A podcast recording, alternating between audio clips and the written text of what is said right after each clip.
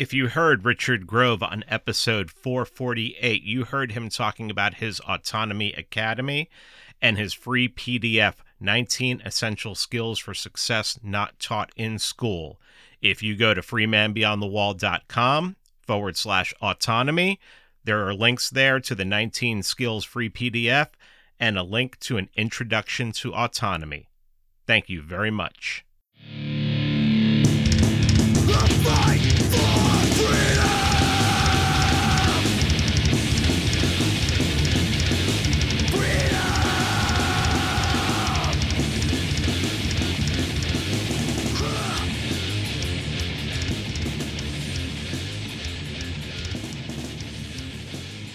Hello, everyone. I want to welcome you to the Free Man Beyond the Wall podcast. This is your host, Pete Quinones. I invited Ryan Dawson to return to the show. Ryan is the host of the Anti Neocon Report. He's a documentary filmmaker. The last time he was on, he gave an overview and a lot of background into the Jeffrey Epstein scandal. With Ghislaine Maxwell being arrested, I asked him to come on and update us. We're going to talk a lot about possible implications of people in high places. We're going to talk about what Q may get right and definitely gets wrong in this. So, this was a good talk. I look forward to talking to him again. We're already planning on doing that. And I think you're really going to get a lot out of this one. So, without any further delay, here is Ryan Dawson. Ryan, how are you doing today? Not bad. I've been in good spirits ever since they put little Miss Maxwell in prison. Well, that's what we want to talk about today. Uh, one of the last times I had you on, you basically ran through the whole J- Jeffrey Epstein timeline, and that uh, you had the board at that time, and I think you've made a poster of it since then. Yeah, that's not it. That's like that is a Epstein map, but the poster I made has that, has all their faces, and it's way better than what's behind me. It's uh pretty in depth, and I I felt like having the crime map on a poster would be very beneficial to visual learners because they can look at it and see the connections. A lot of people will be following a thread and then they forget, wait, who, what, what financial institution was that? Or, but if it's all laid out in front of you, it's a, it's a learning tool. So it was fun making look, it yeah you're able to look at it and um, it's easier to recall pictures in your mind later than uh, than words are. I mean i know that's a lot easier for me so. and you start having aha moment even i did. I knew all the information. I put it on the map and i looked at it and go oh my gosh look at this. Look at how these two things slide together. So it's pretty neat. But some of the most basic questions about epstein were never asked by the press you know these they would get brushed over because the whole well obviously the child raping portion of it is um i don't know the most uh, i want to say alluring appealing that's the wrong word but you know it's what catches the attention. But i think les wexner needs to be answering questions of why would you deed someone a multi-million dollar house for ten dollars? Like what was the backroom deal right? There obviously had to be something. And no one, he's not been subpoenaed or anything, right? So, but he might. He might soon. so, the how do you pronounce her name? You, I've heard you pronounce it numerous times. So. It's Glenn, but uh, or Glenn, but I call her Ghislaine because that's what she was. I have no respect for these people. So, so I I think the last time we talked, if she came up, she came up in passing. So why don't you start with some backstory on her? Because I know there's a lot of fact and fiction out there, and probably a lot of stuff that's fiction on purpose. So you know, give give us a background on her. Yeah, she's really in the center there, next to her father. So her. I think last time I, I talked about her dad more because I was going through the beginning of the timeline chronologically and uh, because he he worked with Israeli intelligence, and that is absolutely vital to understand. He helped catch Mordecai Vanunu, probably the like before Julian Assange Edward Snowden, the original OG whistleblower was Mordecai Vanunu. He showed the world uh, pictures of Dimona in Israel with all their uh, illegal nuclear warheads, uh, which they were able to build uh, by stealing, physically stealing uranium from the United States as well as trade secrets. and they were able to do that. And I'll I'll, I'll brush over this real fast. I'll, I'll, I'll reference to someone else, Grant F. Smith. Grant F. Smith has and and many others, but he's the one with the website IRmep that has broken down everything to do with NUMEC and Apollo, Pennsylvania, and the theft of uranium. But one of the groups that facilitated this for Haganah, Haganah being the sort of um, Israeli military before they had a state. They had a group of terrorists that were smuggling arms and people to Palestine in order to annex that territory and create uh, the Zionist state.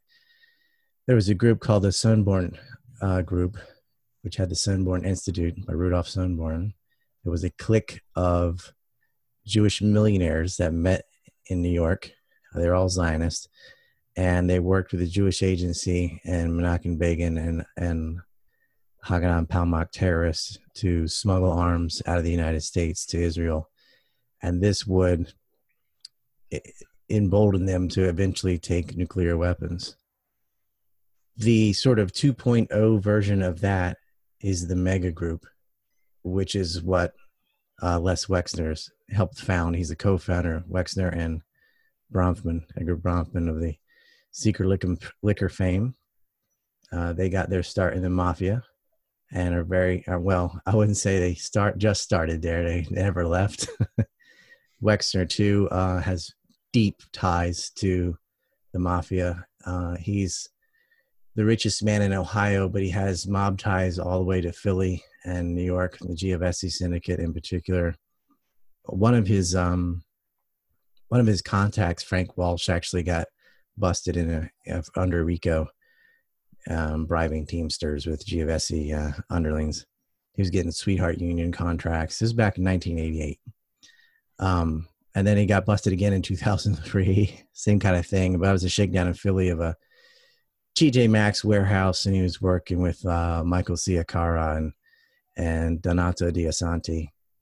And I don't expect everyone to know those names. I'm just saying them so you can look them up. But uh, but the gist of it is, it goes all the way back to the golden age of mobsters of Meyer Lansky and Trafficante and these people. And so the mega group, a lot of them are in their 70s, even 80s. But now there's not a group of millionaires, it's a group of billionaires. And they work for the interests of the Israeli state. And so the way to get a giant like America to move, you can't threaten them with force. You can't you can't buy them because they're so rich. The way that you manipulate wealthy people is through blackmail.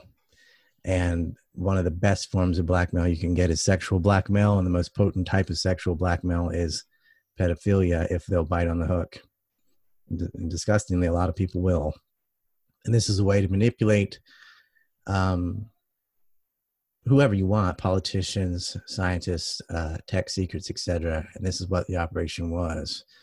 Problem was that Little Miss Maxwell and Jeffrey were dipping in their own stash Maxwell was a procurer of young girls for Jeffrey Epstein. But more importantly, she was his contact into this world of espionage and Israeli intelligence. That she had she was born into it because her father worked with Israeli intel. He worked with the Mossad. His eulogy. He was buried in Israel. He's from. He lives in the UK. He's a Czech Jew who married a, a woman in France. That's where they had land. Uh, but uh, he lived in the UK and newspapers there. He worked. He was actually a rival of Rupert Murdoch for a while, but uh, they murdered him off the Canary Islands because he was trying to shake down the Mossad, and that's just something. Uh, that's just a stupid move. but he was in debt because he, he made his fortune by borrowing a lot and and scamming, stealing pensions. He's just one scam after another, and it finally all caught up to him. But his daughter, through guys like Ari Ben Menashe, he's already come out and admitted this, was who brought uh, Jeffrey Epstein into this world. And, uh, and then Epstein wasn't very good at the first things they tried, gun running and so on, but he was very good at the whole procurement scene and sexual blackmail. And so, because he had already gone, he was in a school in New York, the Dalton School. What people need to understand is this is how sick New York and New Jersey are. A lot of these girls' schools and private high schools and and um, art schools, especially, already had pedophile rings. It's a breeding ground. Like you, where else do you have a bunch of young women of the same age, you know, who are who also uh, need money and you know and pay for the university? So you have some sort of leverage, and they're all stuck in one place. You have total control. Predators gravitate to become you know teachers, administrators, priests, some sort of occupation where you get to be around children all the time. And so a lot of that already existed before Epstein got his foot in the door the the headmaster of the school where he worked, because he was a college dropout math teacher, was himself um, molesting a 14 year old girl who he had living with him because she couldn't pay for the tuition and room and board. So he he said, "Oh, don't worry, this is a poor family, single mother. Your daughter can stay with us. My my wife's sick. I could use the help." And he's molesting this girl. And a lot of the parents of the students of this school are you know people from Bear Stearns like Ace Greenberg and things. And if you read the accounts from a lot of the female employees at these financial institutions, whether it's Goldman Sachs or Bear Stearns or Barclays or what have you, there's just a litany of charges of these guys, you know, changing clothes in front of them, making lewd remarks, sexual advances. It, it just went on and on. But they're so wealthy that a lot of these women just put up with it or don't know who to tell because you know rich people live in a different world than you and I. Like you can't. Are you going to sue a billionaire? Good luck. You're going to really just your word versus theirs in court, and they'll smear you and they'll dig through your whole history and and tear you apart and so on. So that had been going on. That's the kind of environment that allowed for a monster like Jeffrey Epstein. Is you have all these men that are already chauvinist and acting like this and treating secretaries and things like dirt pretty much and uh and sexual objects that's been going on all throughout the 80s 90s etc it's gotten better than it was in the past but so this is where the environment they're stepping into and they kind of stumbled in the beginning. So miss maxwell used to go around and look for the traditional uh, targets that are easily compromised and you know drug addicts runaways troll around the trailer park because for $200 you know most girls will give a hand job because that's a lot of money to them. Thing is they should never be making that decision because they're kids. Um, and so she'd hang out around schools and parks and, and go after a particular type the sort of ballerina thin blonde young braces if possible kind of niche that that jeffrey epstein liked. And they would do this grooming routine of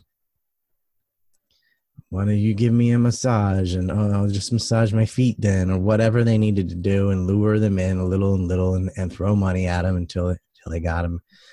Uh, some were raped, some ran away, some didn't take it. There, you know, some got kidnapped, some had nowhere else to go.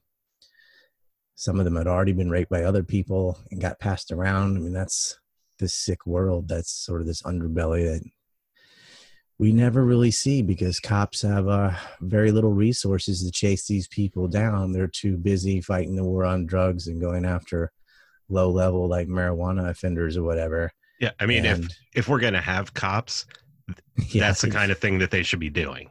You know, that's the kind of if people. If you're gonna have, I don't mind having detectives like we could that's another show of like yeah, yeah, we yeah, wouldn't yeah. the, the police are there to generate revenue for the state. Now when people say oh well who'd you call if your house is being burglarized? And well even if you call the cops now they don't come till after the fact. And then maybe they ask you did you see who it was? What were they wearing? You noticed uh, in portland and seattle and so on the cops didn't do anything when there was actually violent crime being done yeah, little one doesn't want to go to bed over there. they don't they don't show up. Uh, people got shot. People are on film getting assaulted. Stores had their windows broken. Things just wholesale looting. No police around.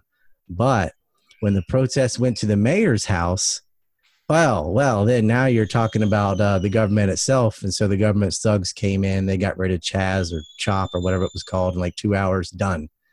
But when six blocks of the city was stolen by these uh, Marxist lunatics, police didn't do a thing. They just sat there and watched it.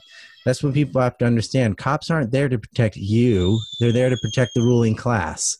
And they'll go around and they'll, you know, tackle people for not wearing a mask outside. That one was Excuse me. That's a, that, that's sounds like me when anyone tries to tell me what to do.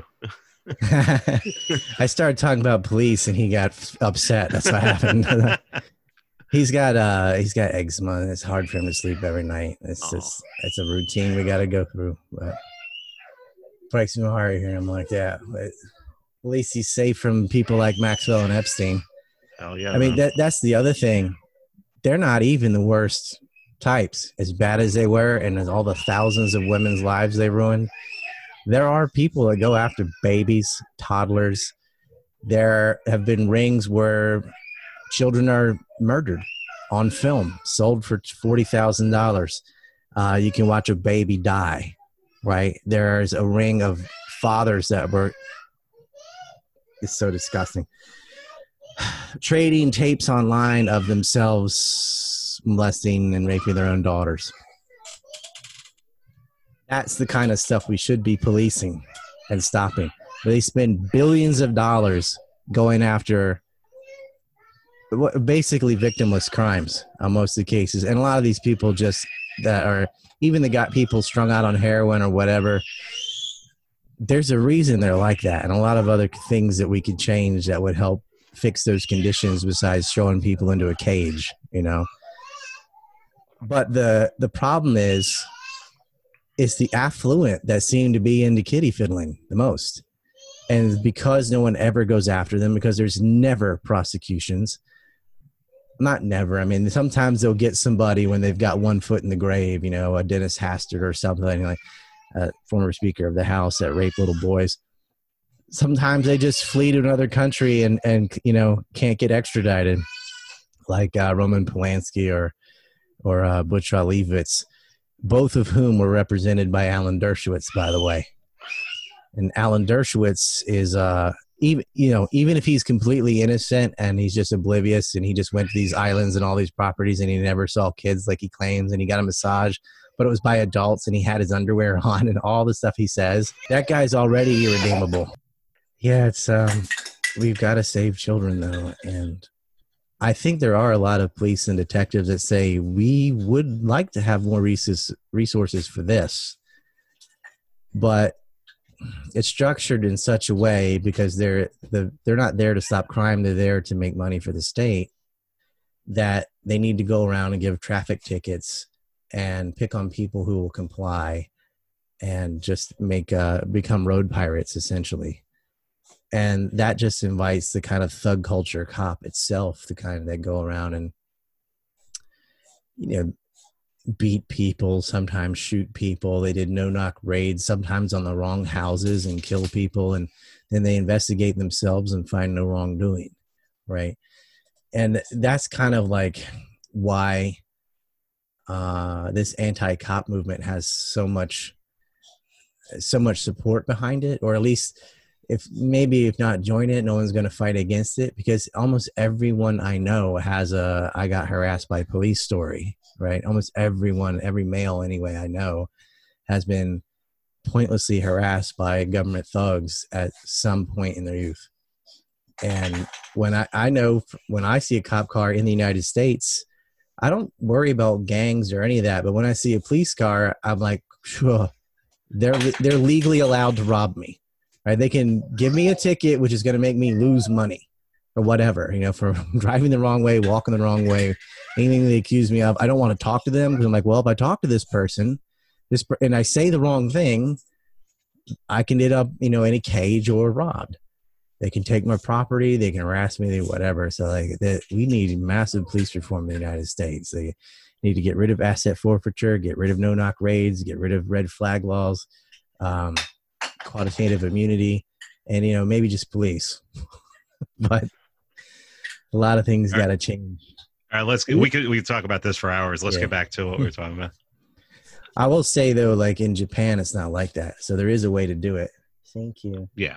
without you know it being the way it is but it is related to what we're talking about because these the reason that they can get away with what they did is they get these sweetheart deals uh, from the lawyers and the judges and the cops epstein was bribing the cops he had them they were his employees when he had his little sweetheart deal in florida after he was they called it child prostitution. I, I can't figure out that kind of double talk right there. If she's a child, she's not a prostitute. She's a rape victim. Right? You can't pay children for sex. It's still rape. It's rape you paid for, whatever. It's like they're a kid, they're a kid.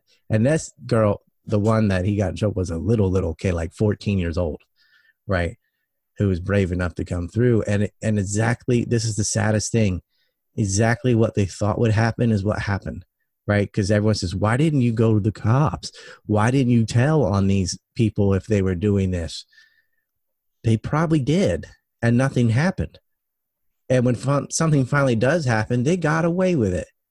They got immunity for all his cohorts, and Epstein got uh, a small sentence of 13 months that he never really served because six days a week he was out on work leave, right? So he, he was buying little girls' panties from the jail store and he had uh, the the cops that were supposed to be watching him were being his chauffeur and escorting him to his little Palm Beach mansion, where he met guys like James E. Staley, right, uh, who worked for Barclays. Like these, they're not bothered by what he did at all, right, because what he was doing for them uh, made so much money, they just didn't care what his behavior was, uh, raping little kids. half of them probably customers and that's what we're going to find out a lot more. The other shoe on this case hasn't dropped. I don't think people understand just how big this is. This isn't just a rich guy with, you know, fetish for children. This ties to intelligence. This ties to major financial institutions, which also tie back to the same intelligence assets. And they have been using this as a massive international global blackmailing ring of theft of every kind. Uh, we know that the financial institutions engaged in many, many forms of theft uh, anyway, you know, from the mortgage backed security scandals, the uh, AAA rated, uh, basically, what they what they call them subprime mortgages, where they're not just subprime. They knew better. Uh, the credit default swaps, which replaced basic insurance, all the kind of scams and things they did. And Epstein was part of that. Epstein set up a, a company uh, called Liquid Funding, and he's not. There's a whole mess of people like more complex than that thing behind me of that were involved in this, but it, it was just a scam to move around toxic assets from Bear Stearns to a subsidiary while the rating agencies looked, and then they'd buy them back again the first of the month. Just shifting around things that would make you look like you're in the red. Well, they just make some other company go way in the red, so they look like their books are good, get a rating, and then buy back the assets until they could put you know put commercial paper in them and put them in money markets and just kind of spread the debt around to suckers that would buy these as investments because the rating agencies lied to them and they lied to them because they bribed them to do it and it looks like they may have not just bribed them to do it but blackmailed them to do it none of these people are going to come out and say yeah i was blackmailed because i was working a 12 year old or whatever, they're going to say, oh, well, he has greasy palms. You know, it's a slide some cash here and there. You already make millions of dollars. How big a bribe does this have to be for you to risk your career? It's not from bribery most of the time. It's blackmail. That's exact, and then they know it. And that is how the world works in these businesses. They target these people, and a lot of these guys, you know, you get them drunk, you get a little 17 year old or group around, and and it, only takes one vulnerable moment for them to slip, and then you got them. I have no sympathy still because you should never even be around these kids, and it baffles me that there's they're asking these weird questions. For example, about Virginia Giuffre and Prince Andrew. I obviously they're photographed together, but the the the easier question to ask is, okay, if you, even if you think she's lying, exaggerating, whatever, there's no way a little kid would know what the interior of Little St. Jeffrey Island looked like and all unless she was there. And why the hell do you have a 15 year old who is not your daughter, not your niece, not related to you in any way? You say she's working for you at a private island living in your house. That's a, it's just kidnapping. That's all it is and we so she is telling the truth I, will tell you another part of her testimony that slam dunk is uh, glenn dubin raped her he's a billionaire and his wife used to be a girlfriend of Jeffrey Epstein, Ava Dubin, um, former Miss Sweden. They had a daughter that Jeffrey also talked about wanting to marry. But uh, in her testimony, she gave massages to both of them, and Ava Dubin was pregnant, and she knew the hotel they stayed in.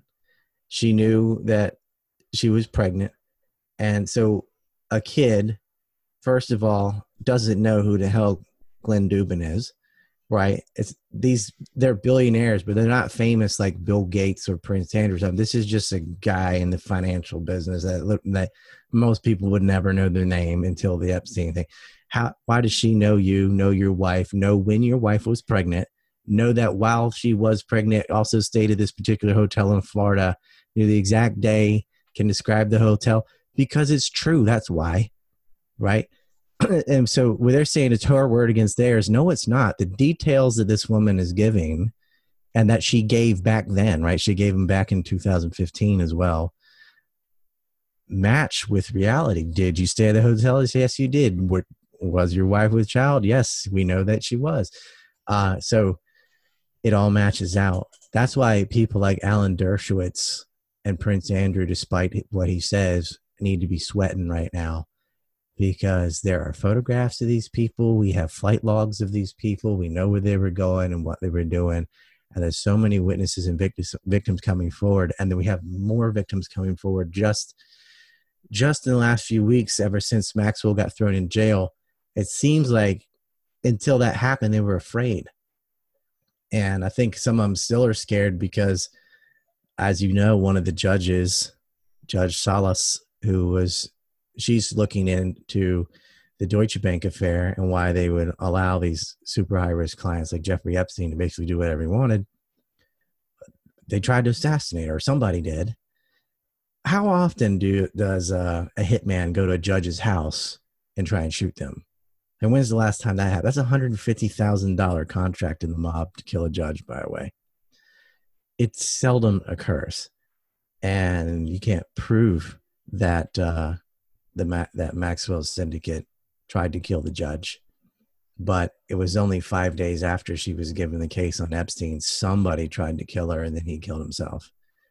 Right, and it just smells fishy to me but she was they didn't get her killed her son unfortunately shot her husband unfortunately but the judge is still there and the case is still going and i hope deutsche bank is fried i have zero sympathy for these people the theft rape they're all psychopaths and they are not just doing this for income or you know personal wealth these people can't even spend the money they already have this is about control and it's about using these kids basically as bait to entrap people in honey traps so that they can steal science and technology for the state of Israel.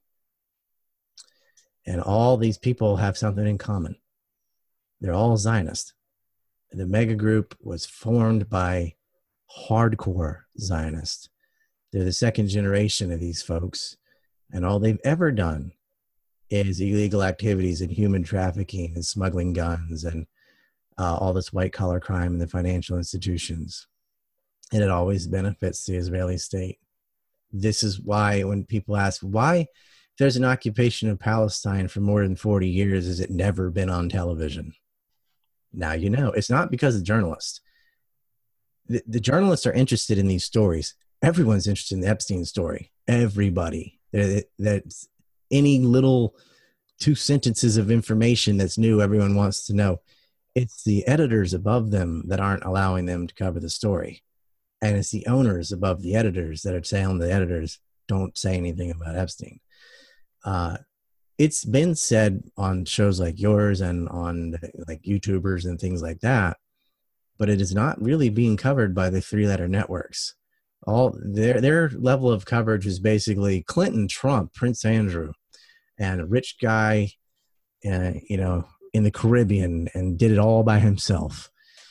They're not mentioning that Jeffrey Epstein and Les Wexner set up the Wexner Foundation and financed Ehud Barak, a prime minister of Israel who protected uh, international rapists like Ari Sher, whose president was Moshe Katsav, who was also convicted of rape Uh, that's not in there. Ehud Olmert, as well, another prime minister of Israel, also in Jeffrey Epstein's black book, also accused of sexual harassment. He stuck his tongue in a Israeli journalist's ear, and all these filthy people and uh, Kraft who got caught.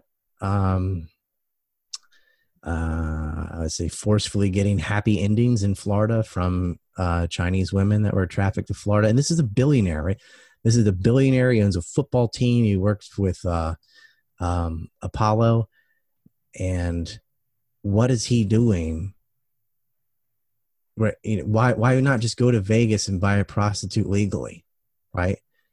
Because it's because they, they don't care whether it's legal or not. He needed it now and he wanted it there. You know, these people are probably doing these kind of things every day. They're addicted to it and they just buy women. Um, and and that firm, Apollo Global Management, also had a little uh, circle of subsidiaries where Jeffrey Epstein would he'd set up an LLC usually or something, and he would funnel money into them, and the money would come right back to Epstein. What's going on there? Like, why do they need him? What is he being paid for exactly? There's this weird LLC called, it was like BV seven zero. Like, what, what is the name? The real name, you know?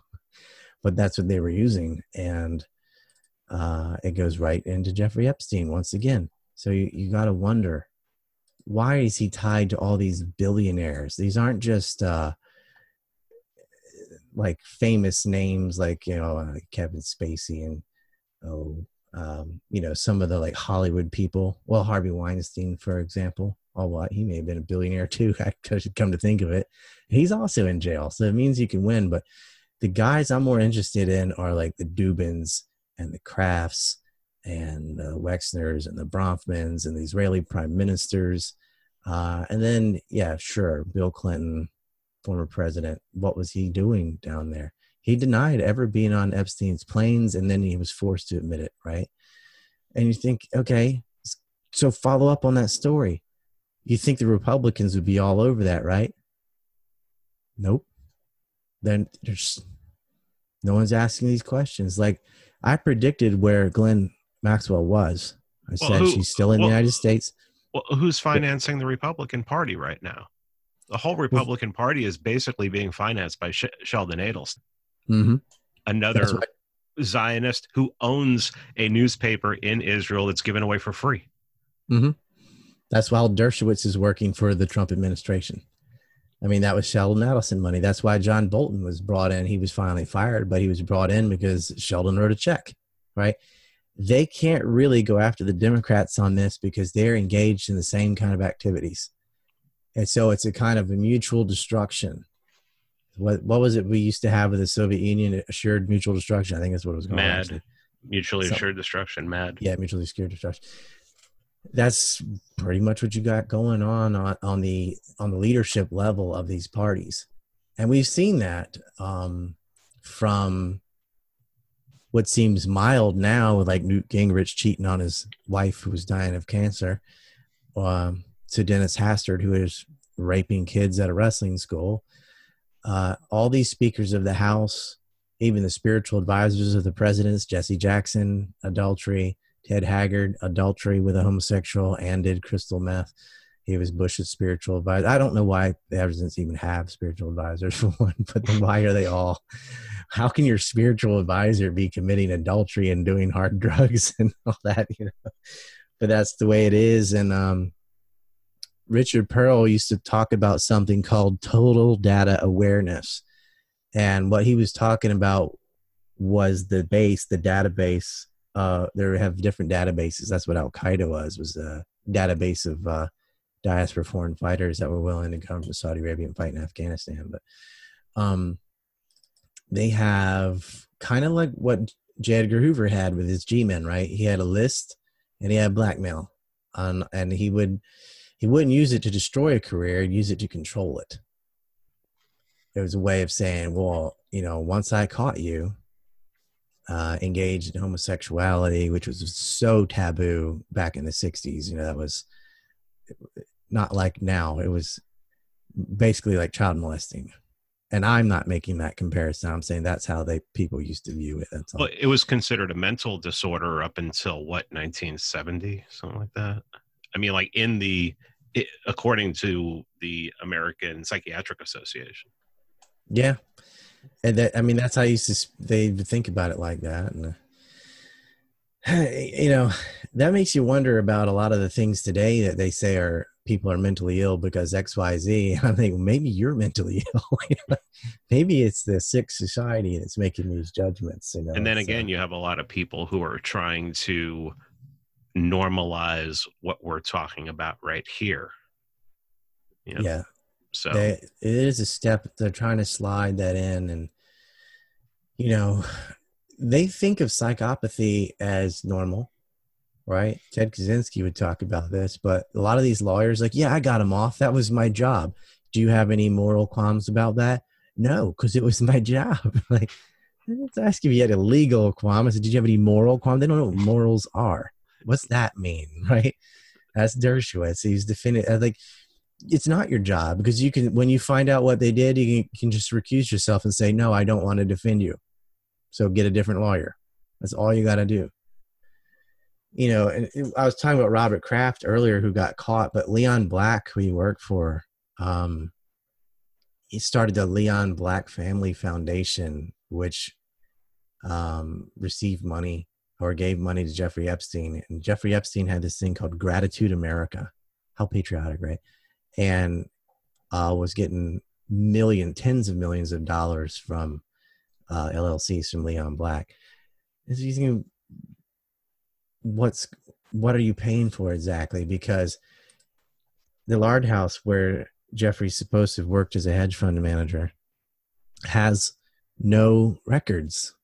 Like, where are all the transactions? He seems to have had one client, Les Wexner. Just gives him a $77 million house for $10. Uh, that's the first question that should be asked. Why, Mr. Billionaire, did you give away a home that was so big it used to be a children's school? Isn't that sick? A children's school that becomes the largest mansion in New York, and you sold it for $10? What did he have on you or are you working together? Because it's got to be one of those two things. I think they're working together. And then you look at the barry krischer and uh, and dershowitz and the people that come running to his defense. They're all adl recipients. They're all hardcore zionists uh, and they're like well, this has to be covered up. And right now they're trying to do damage control. But people know who Ghislaine Maxwell's father was. They do now. And guys like Gordon Thomas wrote books about it, uh, about Robert Maxwell. He's probably the most damaging uh, spy other than Jonathan Pollard in the history of espionage against the United States. And there's actually a relationship with Pollard in this group too, because you can trace through Pollard and Raphael Addington and uh, the same mob syndicates through guys like uh, um, Donato Di Santi and Michael Ciacara and um, some of these Trafficante guys as well go right back to Wexner, which go in the Bronfmans, which goes into Mega, which sponsored Epstein. And uh, there's another Bear Stearns and the Bronfmans are related too. They with through Joseph Chitome I think I talked about that last time, so I'm got to go over that again. But some of the uh, corporate takeovers they were doing um, go straight back to the same clique of billionaires, and these same guys are financing Israeli politicians. That's the part of the story that's not going to be on Netflix or ever spoken of on television. But with Maxwell in jail, Weinstein's in jail because Weinstein knew these people. Weinstein went to Prince Andrew's birthday party with uh, Jeffrey Epstein and Ghislaine Maxwell. I have a picture of the three of them at a costume party. It was it was like pimps and hoes. Really, um, really good theme there. And above it, I just wrote "jail, dead, jail," because Harvey's in jail, Maxwell's in jail, and Epstein's dead and he was murdered in jail. They knew each other, and so when the story of Harvey Weinstein and how he was advised by Ehud Barak to use Black Cube, uh, sort of private eyes of former Mossad agents that went around and harassed his own rape victims on his behalf. They all knew each other, right? This is a clique, and the rape in Hollywood is very real. And Weinstein had to know what Jeffrey was doing, and Jeffrey knew what Weinstein was doing. They because they they enjoy raping people, and but they finally are getting prosecuted. And I don't think, for lack of better word, I hate saying elites or you know, I hate all those terms, but the powers that be, the deep state, whatever you want to call them, have never been more vulnerable than they are right now because they did a lot of these crimes pre internet and they were really sloppy. And that black swan is something they didn't see coming. And this is really our only chance because they're going to clean up their act after this. But they messed up so bad and were so sloppy and left a paper trail they thought would never matter because they run the press and they're just not going to cover it. Well, this thing called the internet came along and forced this to become a story, right? And everybody did their little part. There's no like one person or something. It was just sort of everything from, you know, Libertarian Institute to QAnon to people on YouTube, podcast. It was just uh, global, right?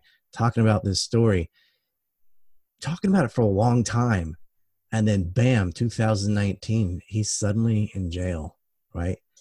Because Clinton's no longer president, Obama's no longer president, Bush is no longer president.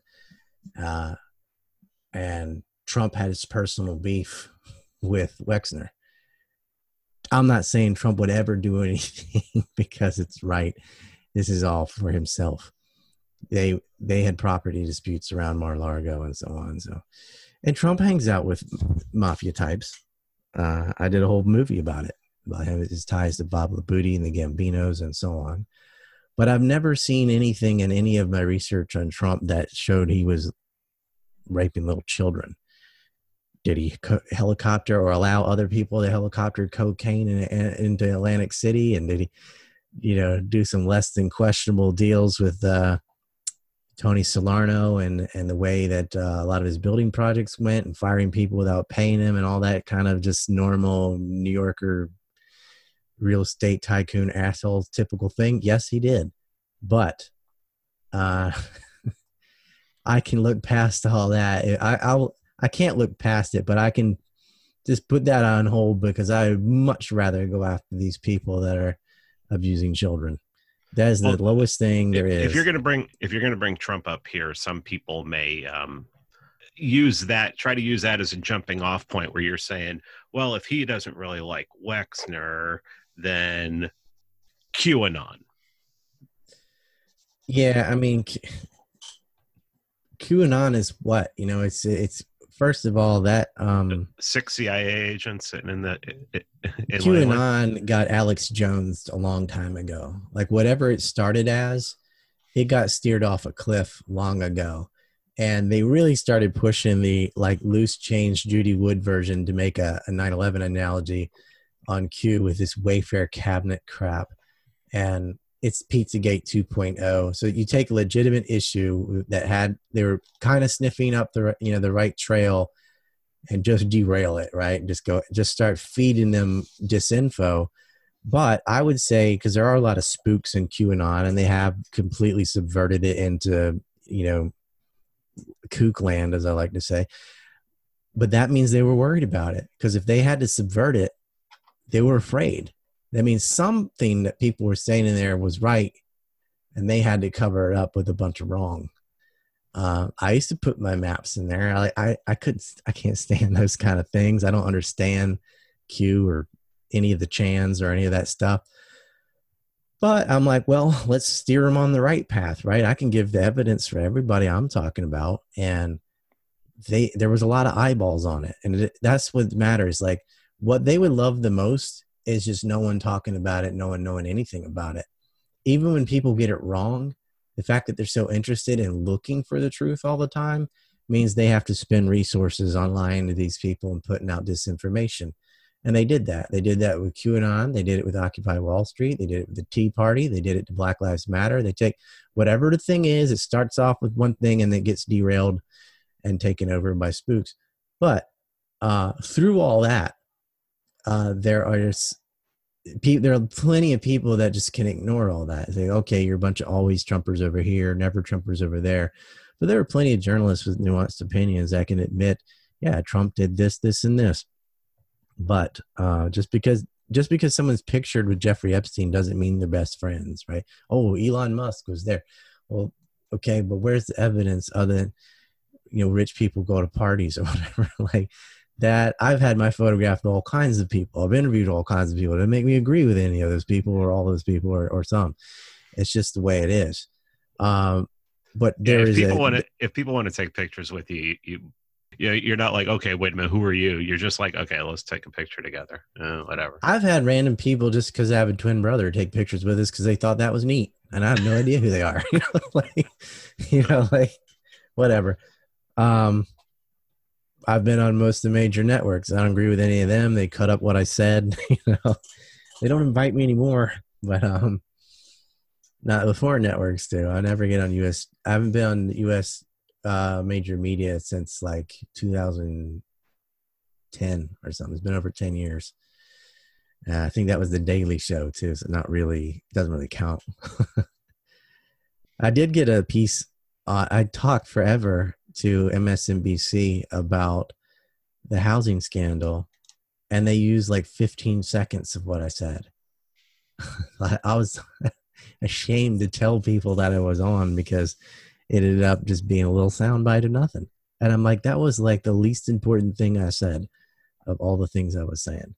So I don't, I won't even, if, if I was asked in the future, I would just say no, because you're just going to use what you want. And, you know, I'm not doing it. I'm not giving you any credibility or whatever. So, but they're not covering this really. And we've seen stories, I think CBS, who's Dana Rosenbach? I forget. What are the, you know, this She is was- a little, uh, she was at attention. ABC, and then she had the story at ABC, and they squashed it, and I think she ended up at CBS after that. Yeah, you got it right. It's I don't like to me like CNN, ABC, CBN. I'm like they're all just it's all the same talking heads. You can see them do the same talking points on different network with the exact same sentence, phrase, etc. It's it's Well, it's there was nuts, but there was a time when every evening newscast, their lead story, what was the lead story from the New York Times every morning, I and you could just that. predict it. You could just Mhm. predict it up until a certain point. I think after Do, 2012. do you see the New York Times blamed uh, this the kaboom in Lebanon on Hezbollah? yeah. I was joking with Scott Horton about it because watch them blame Iran. I was like, or Russia, or this, or this, or this, or this. And we were being facetious. And then they did blame Iran. They're like, Hezbollah, backed by Iran, blah, blah, blah, blah, blah. And uh, on the other side, there predictably at papers that blamed the Israelis. And like, well, for once, it was neither.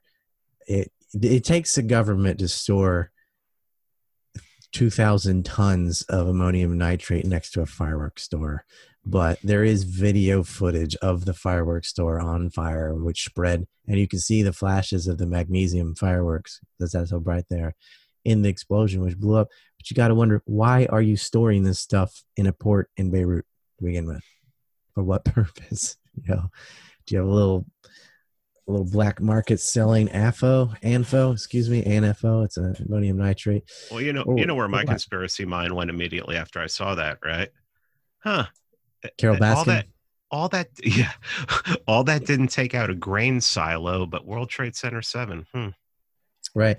Oh, and the grain silo apparently was like 80% of their wheat or something. I thought y'all must not be eating a lot of bread if it fits in there. it's like you can see three of those in uh, Currituck, North Carolina, of the same size. I don't know, but uh, yeah. Well, Building Seven was um. Let's not get I- on that. Uh, let's not get into another but I was gonna say it would be funny if Jane Standley predicted that uh, that this storage facility had blown up while it's still in the background. yeah, right. Yeah. 20 minutes before it blows up. Oh, wait, that one. So let me let, let me jump off a little bit on Maxwell again. there have been people are saying because we haven't seen her, because we haven't seen pictures of her, that she's dead. They're just using this in the background. They're releasing information they already had, and they're using her as an excuse to put, oh, she's saying this, she's saying that. What do you say to that? No, I mean she her she skyped in, or I don't know if it was Skype, but she did some sort of voiceover IP, so they heard heard her artist renditions. You don't usually get mugshots of people like giving mugshots of anyone else at the same facility. You got to really dig. usually end up with those after people die, but well, there's no perp um, walk or anything like that. I mean, in any because way, she's embarrassed. She does not. This is a woman that has to be powerful and in charge she's total narcissist right? She was screaming why is this happening to me? I know lady rothschild. Me, she's and she doesn't want to face the victims because here she is wearing paper clothing so she can't hang herself with it uh you know in shackles and she doesn't want to be there while her victims are there smiling well dressed free you know and now she's just uh, beneath them living in a cell wearing a paper dress it's humiliating. So I don't even think she has COVID. I think she just says, I have COVID because she cannot bear having to face her victims. And I don't think that um, people like Annie Farmer and stuff that that uh, spoke for the prosecution would go along with a fake arrest of Ghislaine Maxwell. I mean, so when she gave her testimony, you know she she saw her on the screen and she and there are artist renditions of it stuff and she heard her voice and she's there she's in jail. I and get that out of the way. That's saying epstein's still alive or all, all that. That's that's to derail this whole thing. And they added to that if you notice epstein's still alive and fled to israel. That makes people that connect the dots to israel seem like kooks right? Because they say israel and then something crazy in the same breath right? That's what they try to do uh, it's like when Jim Fetzer in Veterans Today first blamed the first kook theory about Sandy Hook was an Israeli hit team went in and shot all the kids. No, an Israeli hit team did not do that. That you don't. Israel's guilty of plenty of crimes. You don't have to start making them up, right? But what they do is they make up crazy and say Israel, Israel, so that when someone is talking about an actual crime that Israel does, they get lumped in with the people that just just say you know it's the jews or whatever all the time. And you know i, I can't stand those people. It's i have an ongoing battle with with all those types.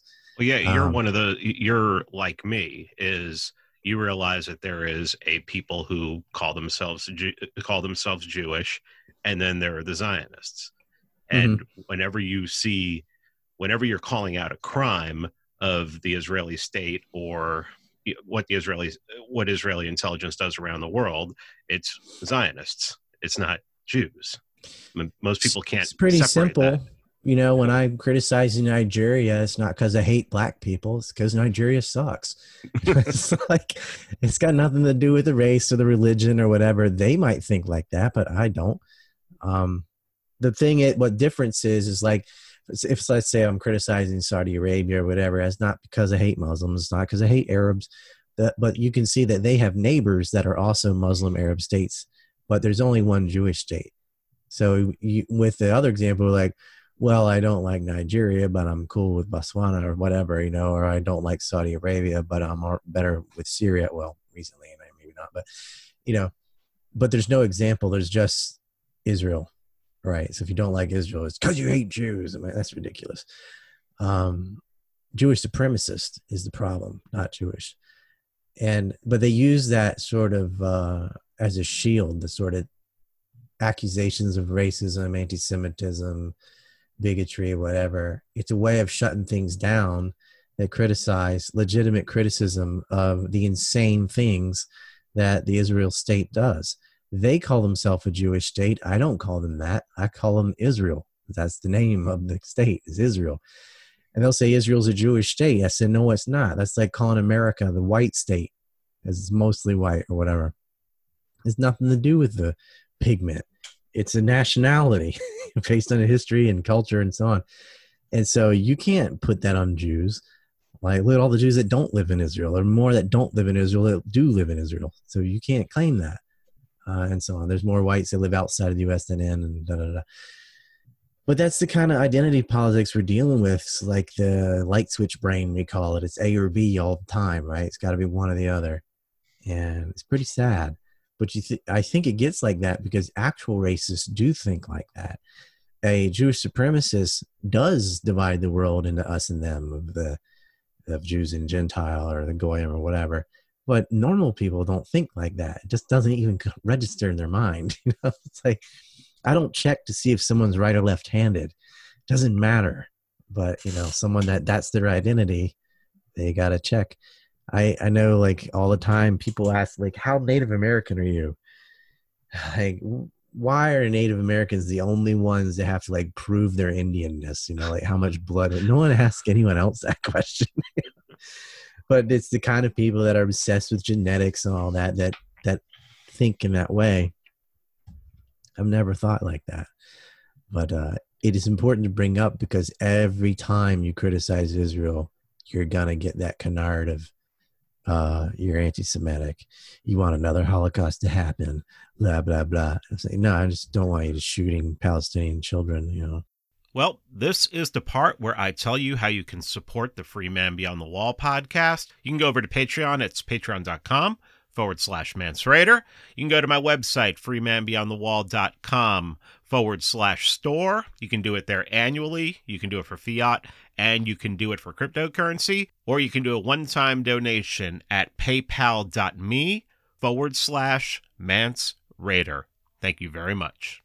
Can I ask you about that? I want to ask you. Um, last time I had you on, I had some people contact me and ask why I was having a Holocaust denier on. Right. Yeah, that's stupid. So and they were providing screenshots too. Right. What they did is they took screenshot. I don't know exactly where that comes from. Adam Holland was this guy. I don't know. It was called the Interpreter. I think it was called. Whatever. Same guy said that Ron Paul racist newsletters went after Scott Horton, Glenn Greenwald, all that, and I was lumped in there. And he said he had this title there's like three different lies in the same title. It's like RT's. I don't work for RT, never did. It said RT's something Holocaust and Iron friends with hate criminals. And I don't have hate criminal friends. I'm not a Holocaust denier, and I don't work for RT. So we got all three of those things wrong. What he did was uh, I interviewed a guy named David Cole who who was past tense a revisionist in the 90s. He's a Jewish revisionist and then change you know found better evidence to change his mind. And i didn't even interview him about that. I interviewed him about a book he wrote called uh, republican party animals about how he had faked his death and how um, because of his his views even though they were wrong he got um, jumped he got knocked out on thanksgiving day. And at, it was it's stupid to say like oh well because i interviewed a guy in 2014 who back in 1993 when i was like a kid had bad views in the holocaust then i must have those same views that he used to have. I've never expressed those views. And i've always gone after um, exaggerations and things because i think and i do the same thing with 9-11 and iraq and everything else. Like i'm like no there, there's no missile at the pentagon. No there wasn't lampshades and soap. Like stop saying stuff like that because when you say these kind of wild exaggerations about that or global warming or whatever, you say the earth is going to be gone in 10 years and it's not, you know, then it makes you the rest of what you're saying, even if it's true, it casts doubt on the whole thing. And so, absolutely, people were put in camps in Poland and Germany and were murdered. There's just overwhelming evidence how, exactly how many and what methods and all you can debate about and stuff. Actually, you can't; it's illegal, but you should be allowed to. But this is part of the light switch brain stuff.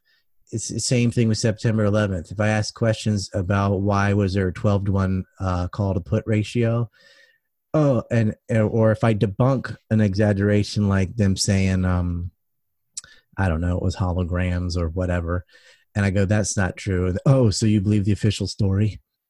It, it, goes straight to that, right? Yo, you think there were airplanes? Ha ha ha. You know, yeah, false dilemma fallacy. There's only two choices, and if you you have to choose one or the other, if you don't if you don't believe one, you automatically believe the other. That's like just typical 80 IQ on social media kind of thing. Mm-hmm. Yeah. I actually made a film on the Holocaust going over the the stupidity on both sides. So there was psych, war, psych warfare propaganda about um, a couple of camps like Dachau and Buchenwald and stuff, but that doesn't mean thus nothing happened. you know, I don't know how you make that jump. and there's also dumb things on the revisionist side, like quoting the Red Cross numbers, say there's only 295,000 deaths, whatever. And it's like, yeah, and the, that's just in Germany. That doesn't include any of the camps in Poland, which is where 98% of the Holocaust happened, you know? So that's, I just go after exaggerations. I've never been a denier. Uh, I've actually, I argued with Eric Hunt, who was like the top denial guy and flipped him and changed his mind and now he's completely against all that so the guys i won those arguments like i went into david cole and i talked about belzec and all that now he agrees with me. And i went to eric hunt and i kept questioning him about auschwitz and stuff and now he agrees with me. So these are people that used to be deniers wrote about it all that made films about it had a conversation with me and i got them to change their mind. Not all by myself but they looked at, they listened and they you know. A lot of these guys aren't they're not doing it to hurt people like that's what they actually believe. And it's because there's a lot of shit on the internet that goes around unchallenged that can kind of catch somebody you know they starting to doubt because our government lies about everything else right? Wmds in iraq whatever. So they're like ooh what about world war ii right? And they get caught in this sort of dark zone. And because you're not allowed to have an open discussion about it they're not hearing the counter argument. So they get they're just hearing all these stuff from revisionists or deniers, what are the little spectrum there, and they're not hearing the counter argument, and they never will because it's so taboo to even say. And so they get they get sucked down in this hole. I'm one of these people like I'll go engage those people. I will. I'll argue with racists. I'll argue with uh, Holocaust deniers. I'll I'll argue with uh, school shooting deniers. I'll argue with 9/11 people. I'll argue all that. Now I have my own conspiracy about 9/11, but it's very different than the. I don't talk about physics or any of that stuff. I think uh, I think there definitely was state covert state sponsorship for Al Qaeda and always has been, still is, and still going on in Syria. Um, so I'm not dismissive of conspiracies categorically. I don't think Assad gassed his own people. I don't think Saddam Hussein ever had WMDs, and I think we knew that. In fact, I know that because if they really believed he had mobile weapons labs and all that, they wouldn't have made up the Niger forgeries, which is something you can't say is a mistake because you had somebody had to forge a name on documents that were obsolete and so on. So that's intentional deception.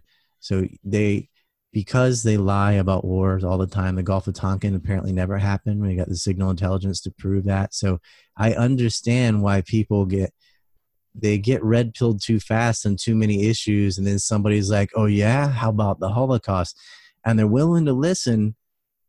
And you really got to blame this on the people that lie constantly to get us to war, right? They every time you lie about anything, if you're the state, you're undermining everything else that's real, right? And that's what they've done. And so there the criticism of me no it's not because i i've never said nobody died in the holocaust or anything crazy like that i'm the one arguing against that but they say that about me anyway because they don't like my anti-war views and they don't like my anti-israel views so that's just something they say like you're a holocaust denier. why because you talked to somebody that used to be one or you talked to somebody who was I'm like, did you listen to what I said? Is I won that debate, you know, whatever. So that's what they're gonna smear me with. People who know me know that's not true. And I'm like, all my videos are there. Show me that, you know, link to one where I'm saying this. They, you don't take a sentence out of it or a screenshot of this and that. Go watch the whole thing. And I'm very open about it. I'm willing to debate anybody about those topics. Like there's there's i don't i don't it's such a silly thing i mean we have piles of bodies and i don't know how many witnesses i mean i would agree the nuremberg trials were a bit of a kangaroo court and all that because the allies were guilty of many of the same crimes you just can't jump to that to thus no holocaust you know like I, i'm more i think it was larger in particular in japan i, I think the because this being the anniversary tomorrow of nagasaki I think those death counts are actually much larger than what's admitted. And so, um, and usually through time, you discover more death, not less, right? The Civil War, we're now finding out, was a lot bloodier than we used to think, which is just sad. So, I'm sorry people jumped on you for that, but it's, you know. Oh, it's never anybody who is of substance, you know, as people who, you know, just are on Facebook and they just and Twitter. Yeah, I mean, they, it's like I talked to Scott to draw Ritter. attention to themselves. You know, Scott Ritter got caught jacking off to 15 year old or something, but he wasn't really because it was a cop pretending to be a, a, girl. Whatever the thing was, I'm like, yeah, well, I didn't know that when I was talking to him, and I don't know if it's even true. I know that's what he's accused of, but like, even if he's into that weird stuff, he was still right about there not being weapons of mass destruction in Iraq, right? Which is what I'm talking about.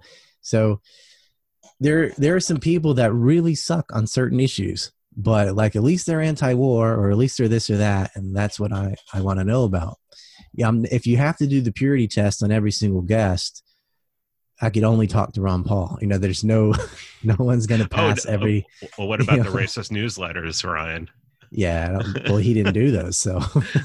But that doesn't matter. His name was yeah it doesn't. so. yeah i know and oh here's the other thing about the irony of this adam holland guy that was accusing me of being a neo-nazi and whatever. He actually supported actual neo-nazis in ukraine that were of the stefan bandera crew that i was opposed to and that you can tell his real motive because he put rt in the title like rt's oh that's what it was rt's human rights activist da da da da he wanted to smear RT because RT was largely, you know, against the whole George Soros narrative on Ukraine, uh, albeit because it's Russia today and they're going to be on Team Russia. But it happened to be true. So it was easy for them to be on the right side because their side was actually in the right. Uh, if they had not been in the right, I'm pretty sure RT would still been on the Russian side because it's Russia today. But uh, Crimea was not invaded. That was a result of it wasn't annexed. It was a referendum that the population passed because the people in Kiev tried to outlaw the Russian language, had it always done regional scapegoating and so on and so on.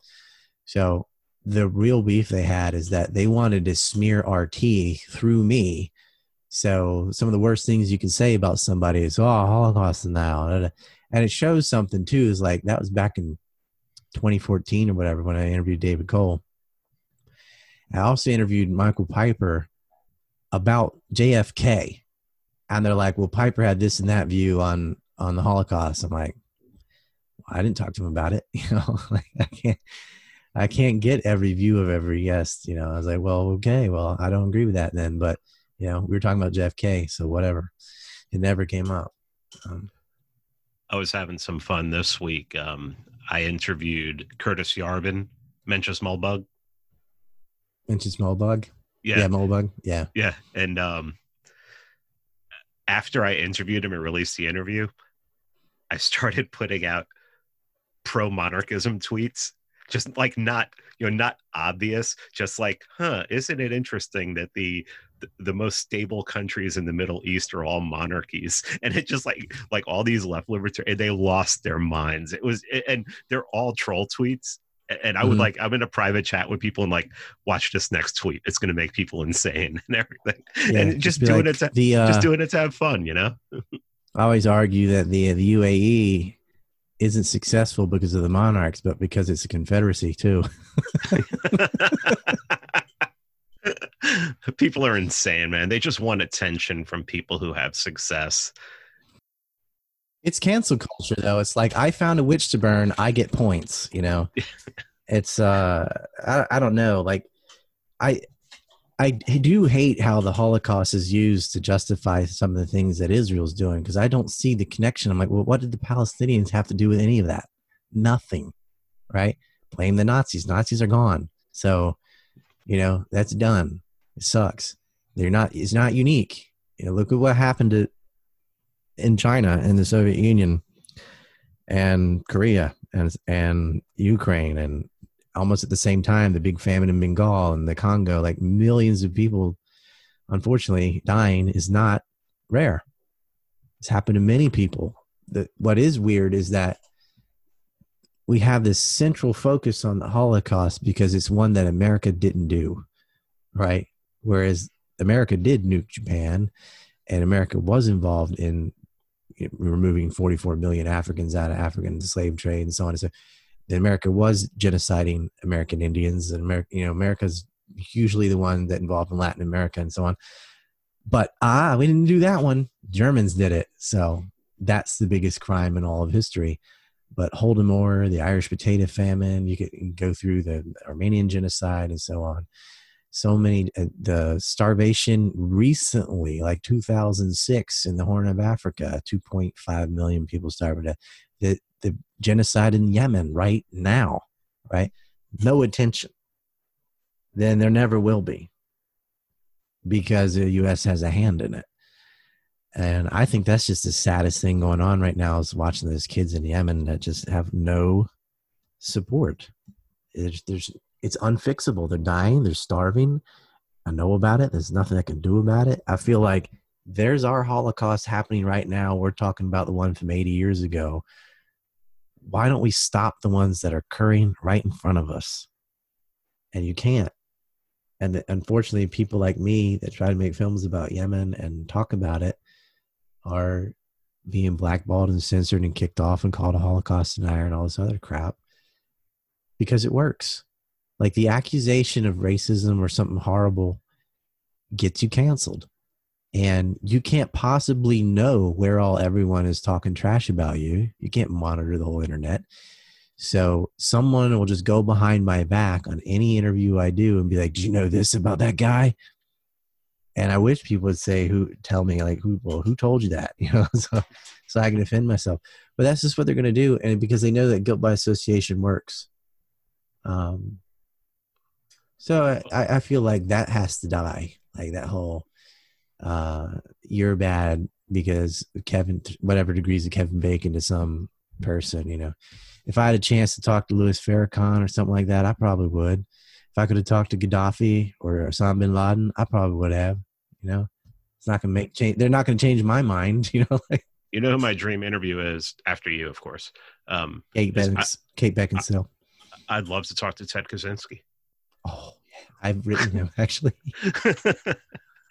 I've got I, here. Here's a creepy thing. I've gotten mail from the Unabomber. oh, you've written to him and he's written back. Yeah, why a little postcard. I like read read Industrial Society in its future. If you go back and read uh, a short one he wrote called "The System's Neatest Trick," it straight up spells out Antifa and everything that's happening right now. I think I totally disagree with his violent acts. I'll make that clear, but I cannot argue against his manifesto. The first like two thirds of it is spot on. It's he really his assessment his assessment of the left yeah. is amazing. And it's and, spot on. Yeah. The over socialized leftist section i was like this is what i've always thought and this guy's articulated it. And i see i was in high school when that came out and i remember reading that uh, and i was just going to read the beginning i ended up reading the whole thing. And i have reread that every time i'm on a long plane flight i read it again I'm like, yeah, he's so right, and he he's nailing it. Um, everyone needs to go and read that. Everyone needs to read Industrial Society and its future, and they should also read The System's Neatest Trick. Yeah, I have a friend who's a green anarchist, and he's a former like hardcore green anarchist, and we're going to do an episode in a couple weeks on Kaczynski, just go going over the highlights of. Uh, of his writings of the manifesto the recent documentary they did that has uh, on netflix that has excerpts of an interview that he did uh, he's highly a, influenced by nietzsche and and george bernard shaw and guys like that but i knew a guy in elf uh, who knew ted. I call him ted no. We joke and say uh, after the red pill you have to take the ted pill. It's uh it's something that you need it's he's a modern philosopher like he nailed it on the left so perfectly and there's really no argument against it other than yeah well that's the unabomber i'm like okay but that's not an argument something terrible did, but that doesn't change what he said. Okay, say I said it instead. What's the comeback on this? He nailed it on his views on autonomy and the psychological ties to happiness through the power process is right. From everything all my life experience I, am like that is he nailed it. And uh, and he ties it back so perfectly. Uh, and i don't think you could have written that any more concise as long as it is. Like he broke it down gave a perfect number of examples and showed how sick the system is. And i know one guy that's read it is tucker carlson because he straight up quoted like four lines of it to ben shapiro and anyone else that was listening go, "Oh, you've read Uncle Ted, haven't you?" He's like, "Yeah, I'm I'm a capitalist, but I'm not married to it." He's like, "There's a lot of problems with industrial society because of," and he just rattled off Ted points, and I just thought, "All right, one of us." No, but that would be a great interview. Do you think that's possible now? I'd love to know what he thinks about the current situation that he predicted. I think you, would have to go. It would have to be face to face, and be, I don't know if he'd even grant it at this point. I'd like to talk to Ramzi Yousef too.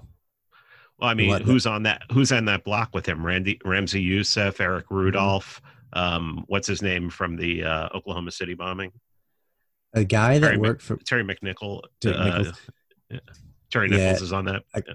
a guy that worked for my dad.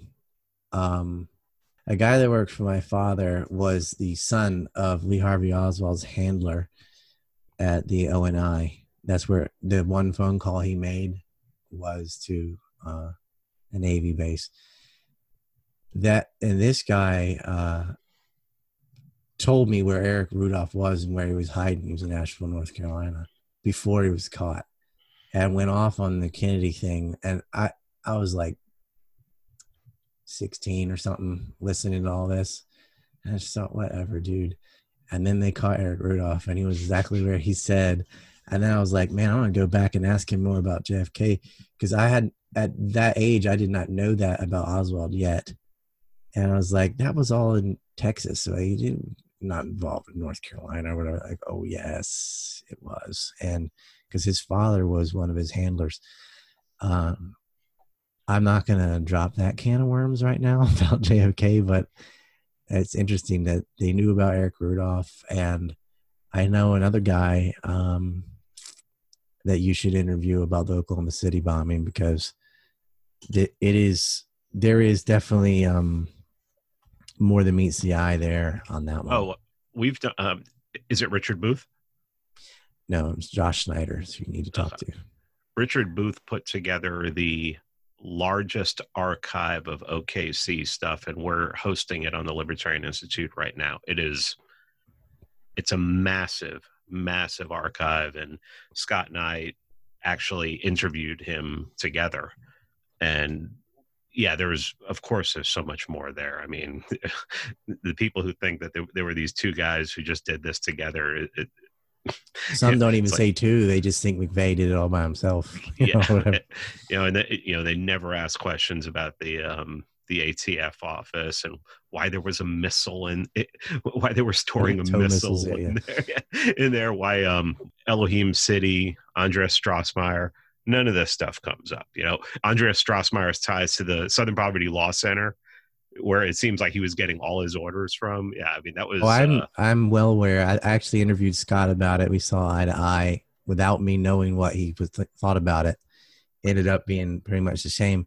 Unfortunately, that interview kept getting interrupted. I was on like someone else's show, and p- people were calling in with just dumb nonsense. And if it had my show, I would just hung up on them all. But I had to like address it, and it kept interrupting. What it, it ate into our time which sucks. But well, um, let, let's do this. We're we're closing in on an hour and a half, and I want to finish off going back to the first subject.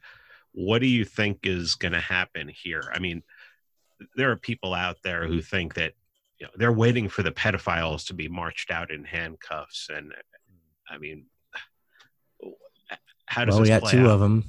You know, well, Harvey Weinstein, rapists anyway. I would say, yeah, three of them because Jeffrey's dead now, and Maxwell's in jail, Weinstein's in jail.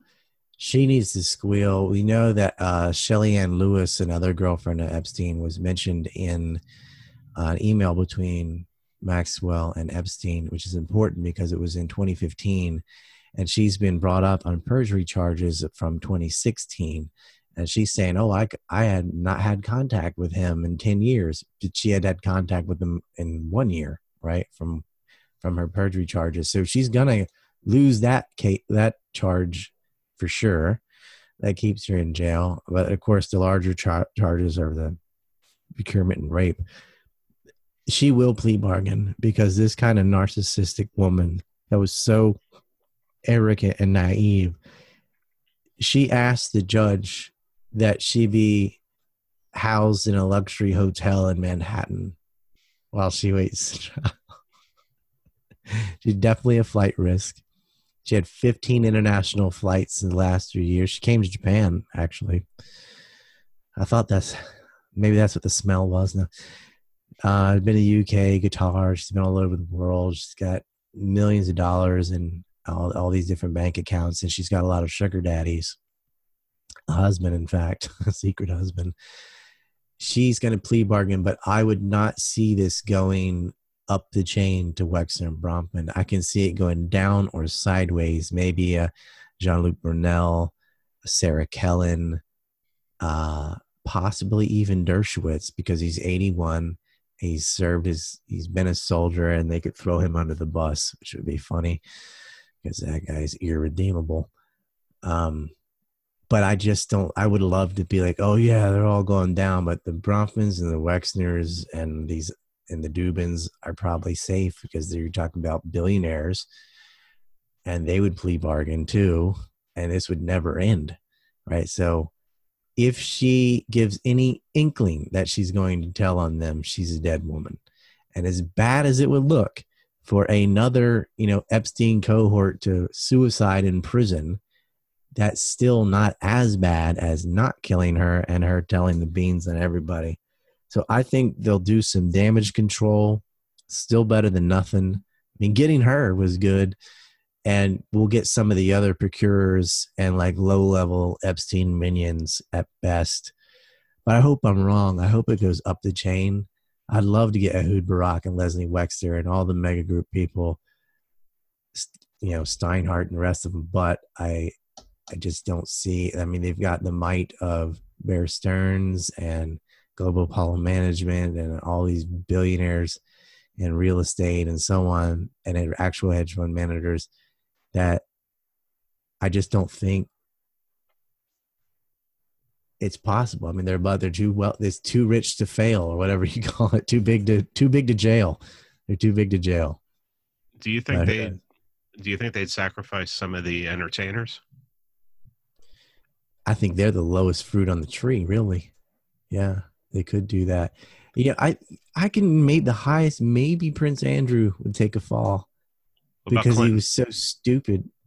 Mm, I, don't see. I'm not. I'm not but... even convinced that Cl- I know Clinton witnessed the crimes, but Clinton seems to have at least been into women of age because all his other prior rape victims that came out, like dur- during his presidency, were were young, but all like 20 and up.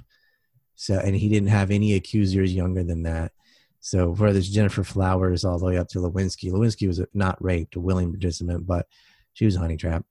But uh, all, and I love how Trump had all the women in the front row facing Hillary during the debates. you got to give it to him on that one. They're all of age, so it seems like he was probably in the like normal honey trap, for lack of better term, and friends with Jeffrey and all, but it wasn't into kids, so you couldn't get him with kids. But he had to witness it. Like he he definitely witnessed topless girls at the pool and didn't say anything, and they were teenagers. But it seemed like they couldn't get him to bite on that because he's just not into that. You know, a lot of a lot of regular people are just not attracted to children. You know, and Clinton's a little too clever for that. He's like, why? Why not just have sex with an adult. Like you know, if you're doing that with a kid, that someone's trying to blackmail you. You know, and Clinton's blackmail people themselves, so they know the game inside and out. They've been doing that since he was governor of Arkansas. So I just don't think Slick Willie would mess up like that. He would cover it up. He'd play stupid. He'd do all that. But I don't think Clinton would bite on any of Epstein's crumbs because if he did, why would you need Monica Lewinsky? Because you'd already have him, right? They got him with a woman of age instead. So that makes me think he wasn't playing around with kids. But the, what he was doing was bad too. And it's it's adultery, but it doesn't matter because Hillary was doing the same thing. I mean, they're a power couple. That's you know their business, but I can think of a lot of worse things that Bill Clinton did than his sexual depravity that make me hate him a lot more. you know. So I hear you, man.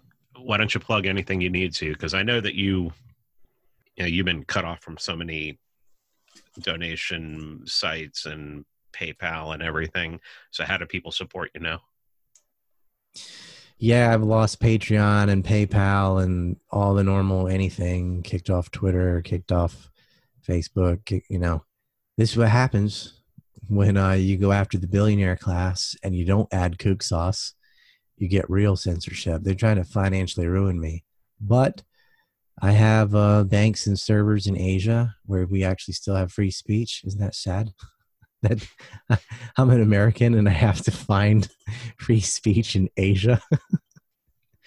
but I've got a website called ancreport.com and people can sign up to become members there if they want to support. And if you leave a tip of 50 bucks or more, I've got a giant 30 by 24 inch Epstein crime map with all the players and little detail of uh, what they've been accused of or convicted of and I didn't put anyone on the map that, even though I know like they had to at least be in the black book plus something else to get on the map. Otherwise, the map would never end. You know, but all the big players are on there, the financial institutions, the rape rings, and so on. We can't let this story die. I mean, this is like I was saying, the most vulnerable they've ever been, the closest they've ever come. That fact that five for five seconds on Netflix, they had a picture of Les Wexner. Didn't say his name or who he was. He just there's a picture of Les Wexner, right? Like he's getting accused. He's selling assets. Like if if they're worried, right, and they're throwing disinfo into Q and all that means they're scared. So they believe they could be prosecuted. So maybe they can. You know, maybe we finally got them. Wouldn't that be something? Uh, and I'm doing everything to my last breath to make sure we get as many of them as possible because this has been going on too long, has to end. We got them on the defense for the first time in history that I know of where they've really princes and billionaires are, are on the run, are in hiding. Some of them are in jail. Some of them have been suicided. They're trying to kill judges. That is a desperate act. That means they can't win. They don't have they don't have this judge. They got nothing on her, right? So um, Epstein crime map at ancreport.com slash tips. And I have a YouTube and I have a brand new tube. You know about that, BNT?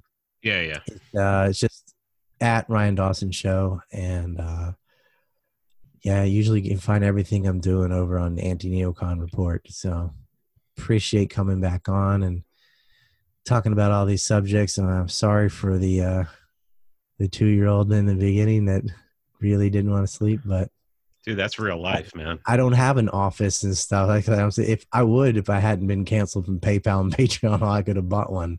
But and Vimeo too, they took six thousand dollars from me. Uh it's hard to tell the truth. They, you really get a lot of flack. I know you're facing some censorship too.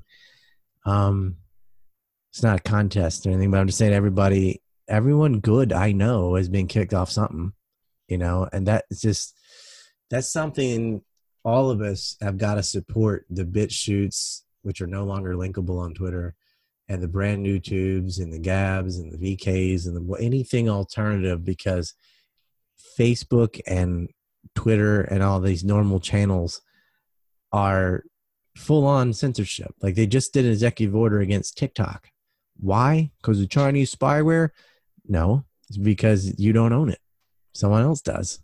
And it's a way that people, even for one minute, could say the truth. They can't allow it. To be fair, China also banned Facebook. you know, so like government is government, doesn't matter where you live. But uh, they do not like us having the ability to speak freely. And the more you tell the truth and the closer you get to these criminals, the more they're going to smear you with, and the, the dirtier the smears are going to be. But I'm hoping that uh, I've been through the crucible and out again. And because I have survived all the slings and arrows, that other journalists will not self censor and go, well, Ryan made it, so maybe I can make it. Because I've been accused of everything there is, and it didn't work. So I've come out on the other side. I've been called a Holocaust denier, a racist, a Zionist shill, a Russian agent, a CIA agent, or just whatever they could throw at me to try and stick. It didn't work. So, ANCreport.com. And I am going to probably be digging through your uh, Oklahoma stuff on the Libertarian Institute because that's very interesting to me. Libertarianinstitute.org uh, forward slash OKC. Oh, yeah. I'm, I'm going to spend a few hours on there tonight. Oh, it's, it, dude, it's nuts. You just, it's, you start digging into it. It's just like, uh, uh, this is what I do. It's, that's it's it's perfect for me. That's like, oh yeah, I found a new document. It's like, oh, uh, another cache of Oklahoma City documents. Yes, go get some ice cream and be sitting there reading them. Like, I love that. I like I I like doing this kind of stuff because the end of it, you get to prosecute some criminals, and that OKC and Waco and Ruby Ridge and these these are all related events. If people knew, especially Waco, they'd be so pissed off at our government, rightly so. And it's just now be possible to get justice for some of these things because the internet was a little baby back in 1995, right? And you know, I think if we keep pushing on these things, that a lot of this could be cleaned up. And so I do have hope that Maxwell is going to plea bargain and some of these big names will fall. And even if they're not prosecuted in the law, they'll get prosecuted in the court of public opinion, right? I don't think anybody should ever shop at Victoria's Secret or Abercrombie and Finch ever again. I don't care if he sold it or whatever. Like boycott these people. You don't need that lingerie whatever. It's so replaceable. You know, having a VS on it doesn't matter, right? Stop, stop buying. If they if they have companies, don't buy, don't shop there, right? That's step one and we the more we push on this the more we can force the uh, the three letter networks to bring it up tucker carlson interviewed dershowitz the other day i mean who saw that coming so as black pilled as some of us are now and then we do get a little bit of justice on these things it's not going to be like iran contra where they just commute everyone's sentences you can't act like that anymore in the age of the internet which is why they're trying to censor the internet. And that's got to be the most important issue is free speech. Because without that, all your other rights fade away. Free speech and guns, that's what you need. Thanks, Ryan. Appreciate it. I want to thank you for tuning into the Free Man Beyond the Wall podcast. I want to thank Ryan for returning to the show. That's it. Be back in a few days with another episode. Take care and bye.